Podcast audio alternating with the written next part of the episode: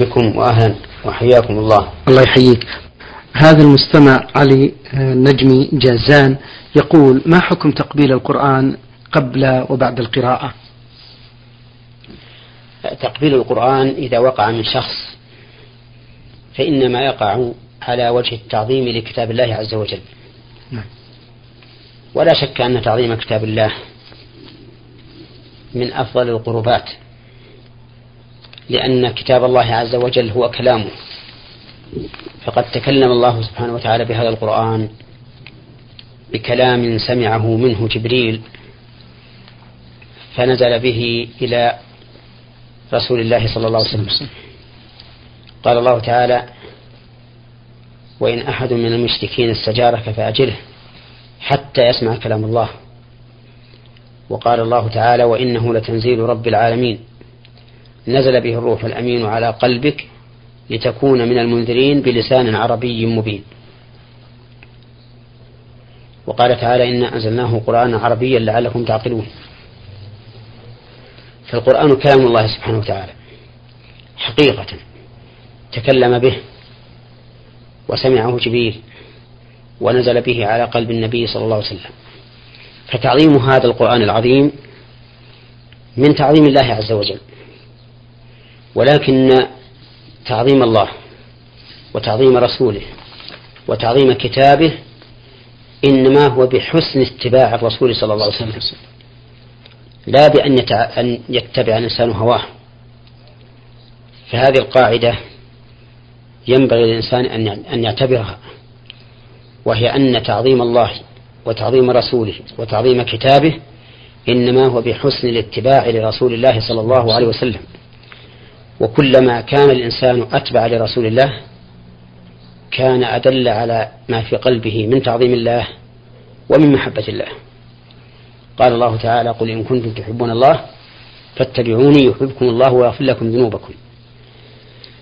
فمن ابتدع في دين الله ما ليس منه فإنه ينقص من محبته لله وتعظيمه لله بقدر ما حصل من هذه البدعة من المخالفة.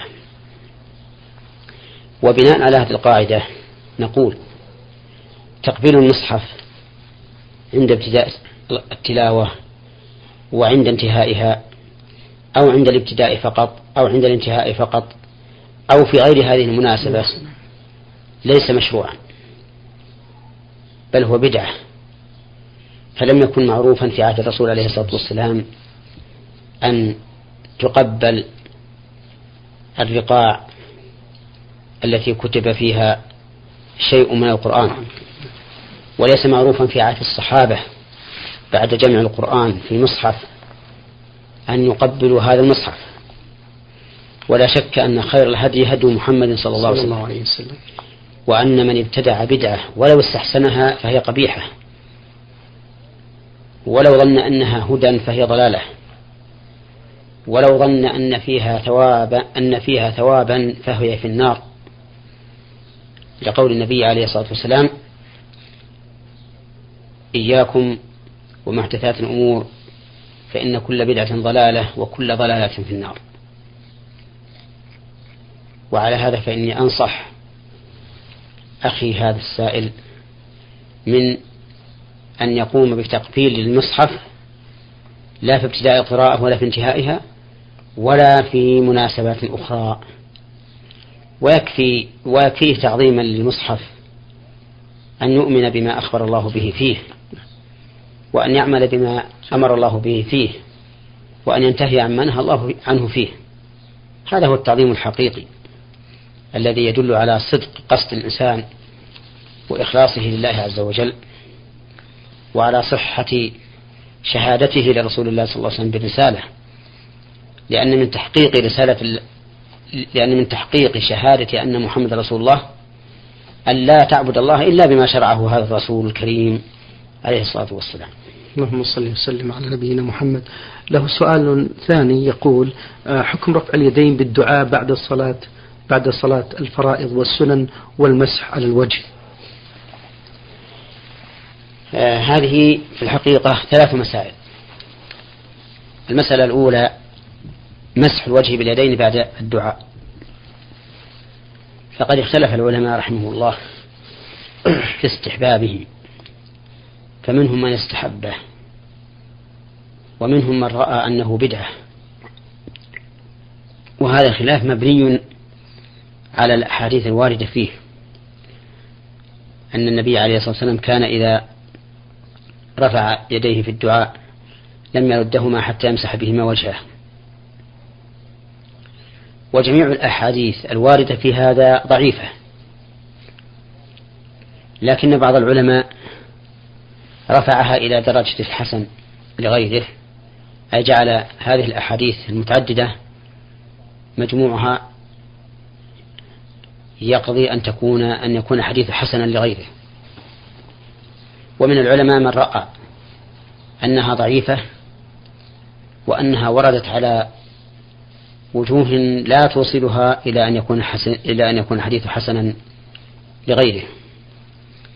وممن رأى ذلك شيخ الإسلام ابن تيمية رحمه الله، وقوله أقرب إلى الصواب. وعلى هذا فلا يمسح الداعي وجهه بيديه بعد انتهاء دعائه، بل إذا انتهى من دعائه وقد رفعهما أرسلهما بدون مسح. ولكن لو وجدنا أحدا يمسح فإننا لا ننهاه عن ذلك، لاحتمال أن تكون الأحاديث الواردة في هذا وهي ضعيفة ترتقي إلى درجة الحسن. هذه مسألة. طيب. المسألة الثانية رفع اليدين في الدعاء، فرفع اليدين في الدعاء الأصل فيه الاستحباب،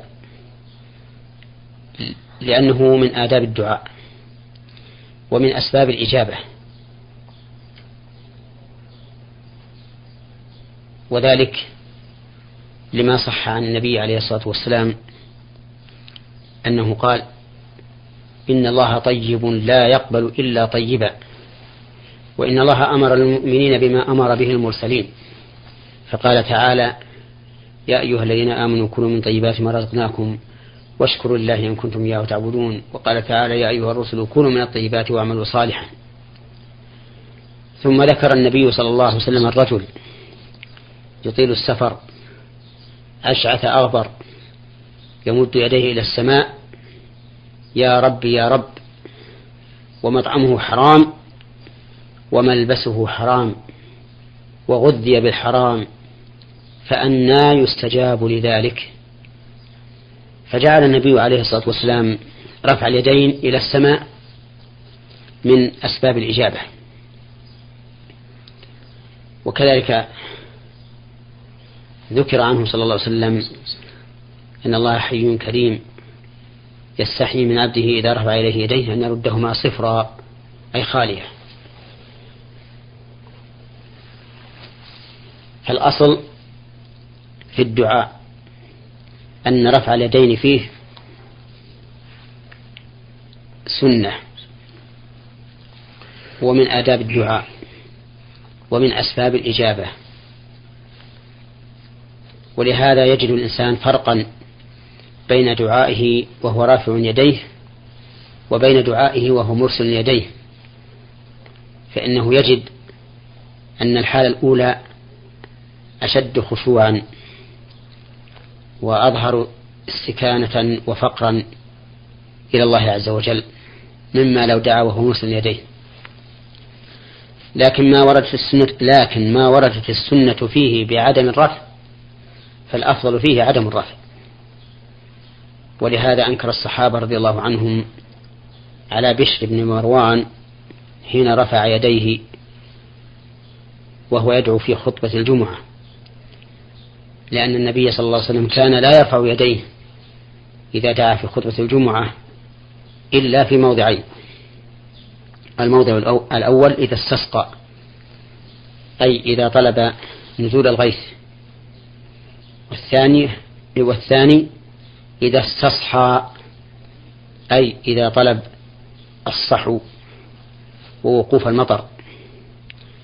ودليل ذلك ما رواه البخاري ومسلم من حديث أنس بن مالك رضي الله عنه أن رجلا دخل يوم الجمعة والنبي صلى الله عليه وسلم يخطب، فقال: يا رسول الله، هلكت الأموال وانقطعت السبل، فادعوا الله يغيثنا. فرفع النبي صلى الله عليه وسلم يديه وقال اللهم أغثنا اللهم أغثنا اللهم أغثنا. قال أنس فوالله ما في السماء من سحاب ولا قزعة بيننا وبين سلع من بيت ولا دار. وسلع هو جبيل صغير في المدينة معروف إلى الآن تأتي من نحوه السحب. يقول أنس رضي الله عنه فطلعت من ورائه سحابة مثل الترس فلما توسطت السماء أي صارت فوق الرؤوس انتشرت توسعت بأمر الله عز وجل ورعدت وبرقت وأمطرت. فما نزل النبي صلى الله عليه وسلم من منبره إلا والمطر يتحادر من لحيته. وبقي المطر أسبوعا كاملا لا يرون الشمس. وفي الجمعة الثانية دخل رجل أو الرجل الأول وقال يا رسول الله تهدم البناء وغرق المال فادعوا الله يمسكها عنا. فرفع النبي صلى الله عليه وسلم يديه وقال اللهم حوالينا ولا علينا اللهم على الآكام والضراب وبطون الأودية ومنابت الشجر. وجعل يشير إلى النواحي عليه الصلاة والسلام فما يشير إلى ناحية إلا انفرج السحاب منها. فتأمل يا أخي هذا الحديث العظيم يتبين لك فيه آيتان عظيمتان. الآية الأولى قدرة الله عز وجل حيث أنشأ الله هذه السحابة في هذه المدة الوجيزة وأمطرت وجعل المطر يبقى أسبوعا كاملا. والآية الثانية آية صدق رسول الله صلى الله عليه وسلم وأنه رسول الله حقا حيث استجاب الله دعاءه في الاستسقاء والاستصحاء. ثم تأمل كيف طلب هذا الرجل من النبي عليه الصلاة والسلام أن يدعو الله أن يمسكها ولكنه عليه الصلاة والسلام دعا الله أن يجعل المطر فقال حوالينا ولا علينا اللهم على الأكام والضراب وبطون الأودية ومنابت الشجر. فلم يدعو بأن يمسكها الله عز وجل بل دعا أن يبقى المطر لكن على وجه لا ضرر فيه بل فيه النفع. ونستفيد من هذه الفائدة أن الإنسان إذا أصابه ما يضره فليدعو الله عز وجل أن يصرفه عنه إلى وجه لا ضرر فيه لأنه قد يكون شيء ضارا من وجه نافعا من وجه آخر. وفي هذا الحديث الذي ذكرناه حديث أنس أن النبي صلى الله عليه وسلم رفع يديه حين الاستسقاء ورفع الناس وأيديهم معه. وعلى هذا فالناس الذين يستمعون إلى خطبة الجمعة لا يرفعون أيديهم إلا حيث رفع الإمام يديه. والإمام لا يرفع يديه في خطبة الجمعة إلا في الاستسقاء أو الاستصحاء. ومن هنا نعرف أن ما يفعله بعض الإخوة إذا دعا الإمام في خطبة الجمعة للمسلمين يرفعون أيديهم في حال الخطبة فإننا نقول لهم السنة ألا ترفعوا أيديكم بل أمنوا سرا وإن لم ترفعوا أيديكم بل لا ترفعوا أيديكم لأنكم تبعوا للخطيب والخطيب لا يرفع يديه في الدعاء إلا في الموضعين اللذين أشرنا إليهما. والخلاصة أن رفع اليدين في الدعاء سنة وأنه من آداب الدعاء ومن أسباب الإجابة إلا في المواضع التي وردت السنة بعدم الرفع فيها فالأفضل عدم الرفع. هذه المسألة الثانية. المسألة الثالثة الدعاء بعد الصلاة. فالمشروع, في فالمشروع بعد الصلاة هو الذكر لقوله تعالى فإذا قضيتم الصلاة فاذكروا الله قياما وقعودا وعلى جنوبكم. ولا يشرع الدعاء إلا فيما قصد به تنقية الصلاة، مثل الاستغفار ثلاثا بعد السلام مباشرة، فإن النبي صلى الله عليه وسلم كان إذا سلم من المكتوبة استغفر الله ثلاثا مباشرة، لأن هذا الدعاء يقصد منه تنقية الصلاة مما حصل فيها من خلل.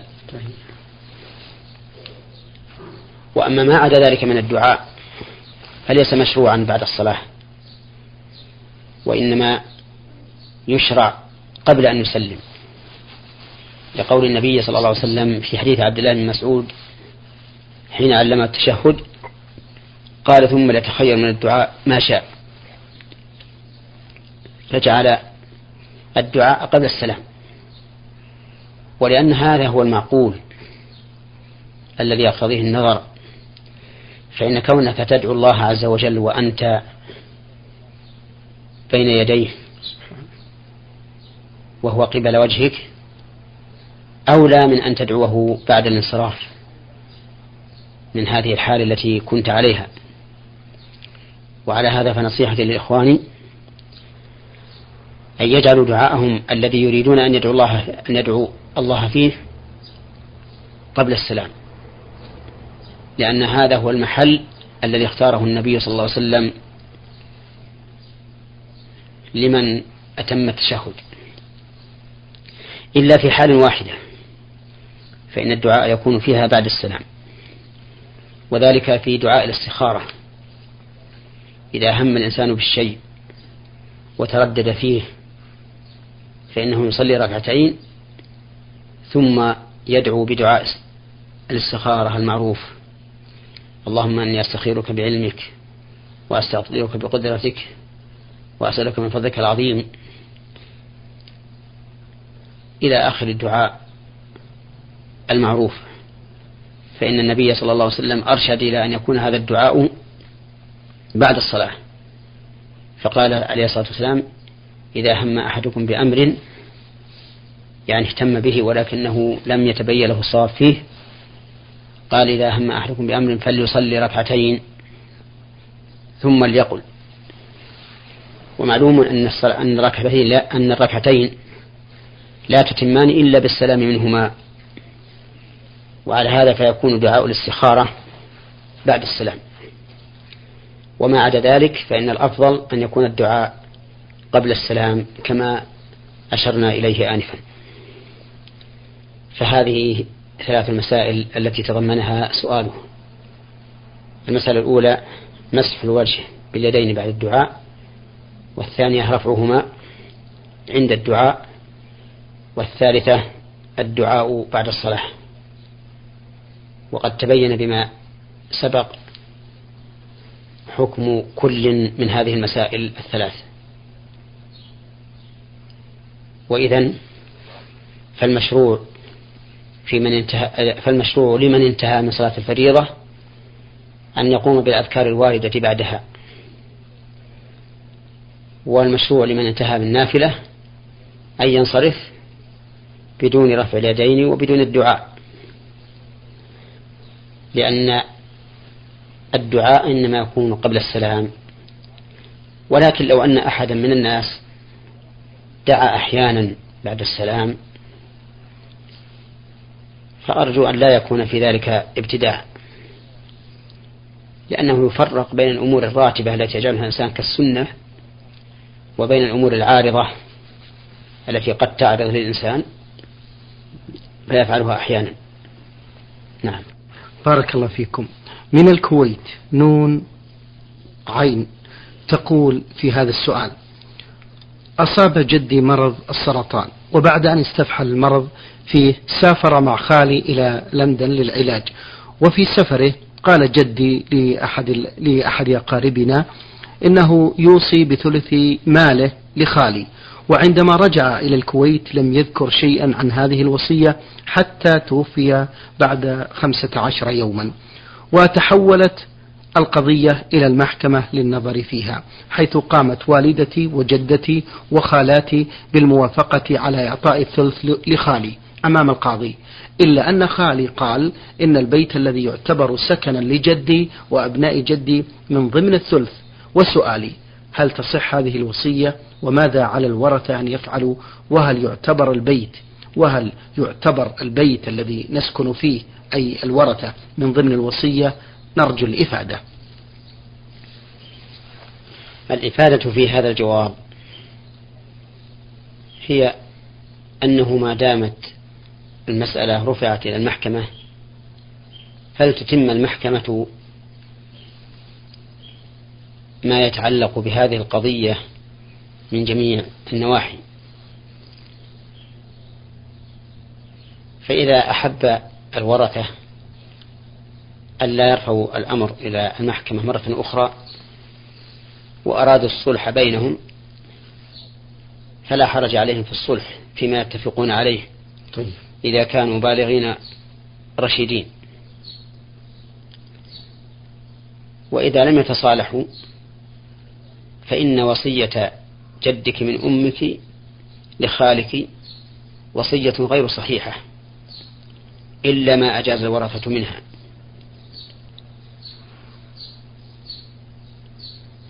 لأنه يعني خالك من الورثة، وقد قال النبي صلى الله عليه وسلم: لا وصية لوارث. فعليه نقول إن البيت الذي يسكنه الورثة أو بعضهم تحت أمر الورثة إذا لم يكن صلح، فإن أجازوا الوصية لشريكهم في الإرث وهم بالغون رشيدون نفذت الوصية في هذا البيت وأعطي الموصى له ثلثه، وإن لم يجوزوها فالأمر إليهم. وخلاصة الجواب أني أقول إن المحكمة كما بدأت القضية فلتتمها. طيب. فإن لم يحصل فالصلح حسب ما يصطلحون عليه إذا كانوا بالغين رشيدين، فإن لم يصطلحوا على شيء فإن الوصية لوارث لا تصح إلا بإجازة بقية الورثة. فإذا لم يجز الورثة دخول البيت في الوصية فلا حرج عليهم، ويكون البيت مشتركة مشتركا بينهم شركة إرث. نعم. تقول في سؤال لها فضيلة الشيخ عن العدسات اللاصقة، هل يجوز استعمال العدسة اللاصقة التي تبدل لون العين من الأسود إلى الأخضر أو الأزرق وذلك للتجمل للزوج؟ إنني لا أعجب أن يكون تغيير خلقة الله التي خلق عليها الآدمي، وخلق الآدمي أحسن الخلق، أعجب أن تغير هذه الخلقة التي خلق الله الإنسان عليها في هذه العدسات اللاصقة التي تجعل العين خضراء أو صفراء أو زرقاء أو حمراء، ولكن هذا في الحقيقة من البلاء الذي ابتلي به الناس، ومصلحته في الحقيقة تعود إلى مصانع الكفار حيث يغدقون علينا من هذه المصانع ما يغدقون من هذه العدسات التي لا تكلف في تصنيعها إلا شيئا قليلا ثم تباع بأكثر مما كلفت بأضعاف مضاعفة. إني, إني أقول لا ينبغي للمرأة أن تستعمل هذه العدسات من حيث هي هي، فإذا كان في استعمالها ضرر على العين كانت حراما، لأن كل ما يكون فيه ضرر على البدن محرم، فإن بدن الإنسان عنده أمانة لا يجوز أن يعرضه لشيء يضره فيه. وقد قال الله عز وجل: ولا تقتلوا أنفسكم إن الله كان بكم رحيما. وقال الله تعالى ولا تلقوا بأيديكم إلى التهلكة. وأوجب الله على المريض إذا كان يضره استعمال, استعمال الماء أن يتيمم، فلا يحل للمرأة أن تلبس هذه العدسات إذا قرر الأطب إذا قرر الأطباء أنها مضرة لعينها. أما مع عدم الضرر فنصيحتي أن لا تلبسها المرأة. نعم. شكر الله لكم فضيلة الشيخ، وبارك الله فيكم وفي علمكم، ونفع بكم المسلمين. أيها الإخوة الأحباب، أيها الإخوة المستمعون الكرام، كان معنا في هذا المجلس الطيب